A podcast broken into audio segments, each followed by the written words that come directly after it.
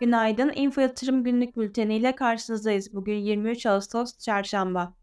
BIST Endeksi haftanın ikinci işlem gününü hafif satıcılı tamamladı. Endeks %0,33 azalışla 25 puan düştü.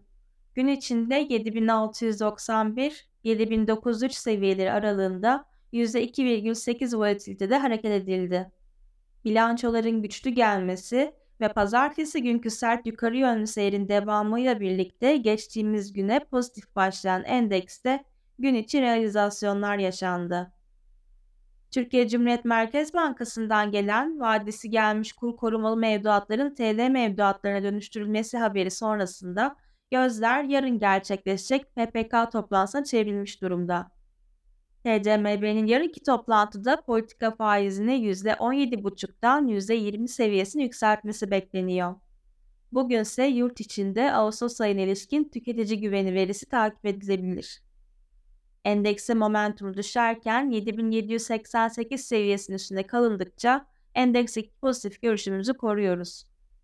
BIST endeksinde TL bazında kısa vade 7788 seviyesinin pivot seviye olarak 7885, 8000 ve 8100 seviyelerinin direnç, 7675, 7575 ve 7460 seviyelerini destek olarak takip ediyoruz.